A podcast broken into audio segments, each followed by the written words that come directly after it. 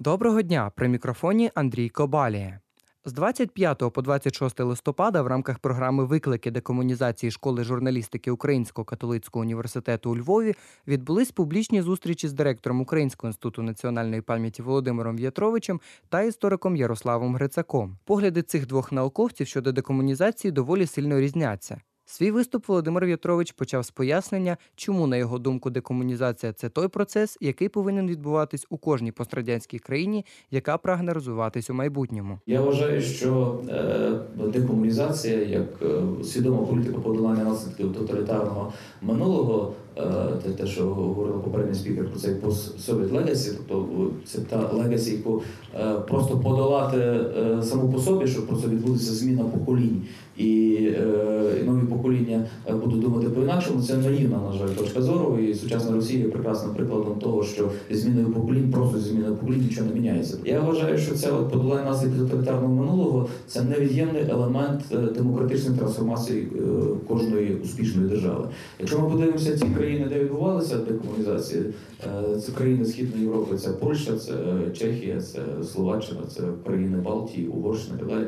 Це здебільшого успішні країни, які зараз членами Європейського Союзу, які зараз є членами НАТО. Натомість в тих країнах, де не відбувалося е, власне державної політики з подолання тоталітарного минулого, це країни.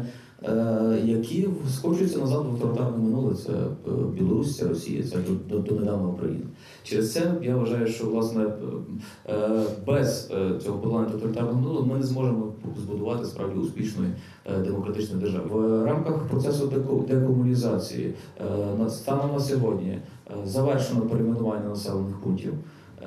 Це був найважчий процес. Е, пере- Перейменовано 987 населених пунктів і 1025 е, і, і 25 районів. Але є й кількасот, е, близько- близько 200, здається, назв, які були щодо яких органи місцевого самоврядування не надали своїх якихось пропозицій до перейменування. Відповідно, закону вони перейменовані вже за пропозицією інституту національної пам'яті. Ну найбільш показовими є це очевидно Дніпропетровськ, який перейменований Дніпро. І от е, цього тижня ми отримали рішення. е, е, Суду про те, що жодних порушень в процедурі перейменування комсомольського горішніх планів немає. Я переконаний, звичайно, що так, що е, декомунізація включає в себе і критичне переосмислення української історії.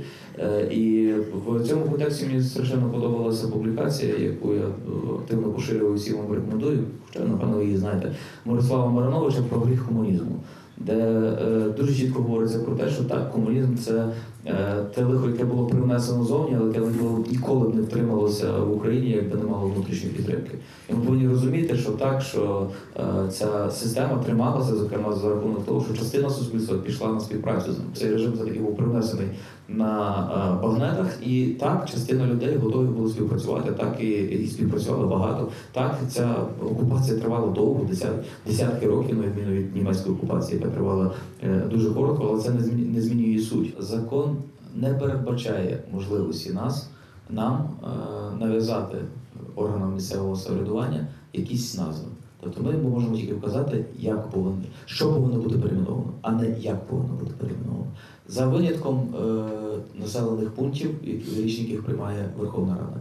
Е, в цих винятках з тих 987 назв немає жодної назви пов'язаної з Бандерою і з Бандерівським рухом. Володимир В'ятрович також додав, що виступає проти так званих гербаріїв, заміни радянських назв на нейтральні, як то Мирна вулиця чи Спокійний проспект. Історик Ярослав Грицак, який критикує процес декомунізації в Україні, вважає, що є різниця між комунізмом, який пов'язаний з бідністю та СРСР, і марксизмом, який успішно прижився, створив повоєнну Європу і забезпечив чудо 1960-70-х років.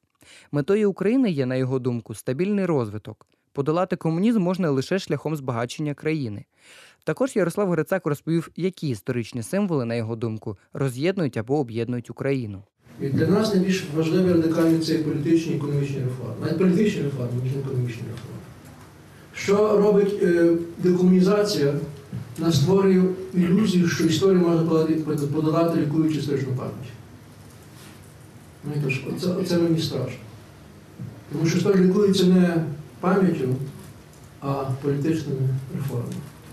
І моя остання теза, про що я там вже писав, я боюся, я боюся, що чим більше у нас не будуть йти політичні реформи, тим більше нас буде терористична партія. Так як це було за Ющенка. Тому що історична пам'ять вона дуже емоційна, йдеться на мобілізацію і таке все інше.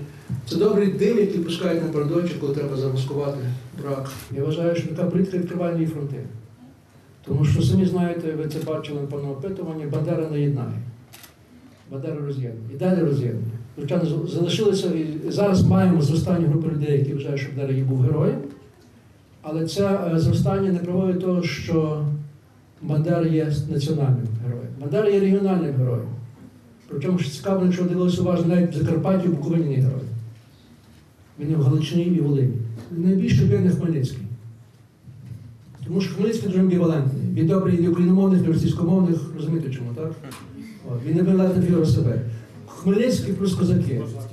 Хмельницький плюс козаки. Мазепа ні, але Хмельницький плюс козаки ні. Далі, е, fast forward, е, 30-19 століття. Франко Шевченко Леся Українка. Без сумніву. Причому Шевченко найбільше. Шевченко найбільше це є. Е, голод.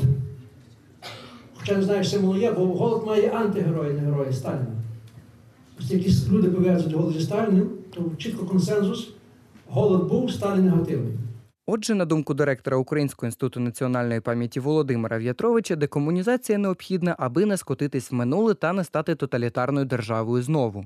Ярослав Грицак критикує декомунізацію в Україні, бо, на його думку, історію можна подолати лише політичними та іншими реформами.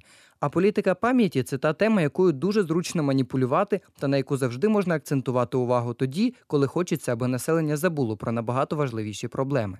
При мікрофоні був Андрій Кобалія. Ви слухали громадське радіо. Наш девіз Слухайте, думайте.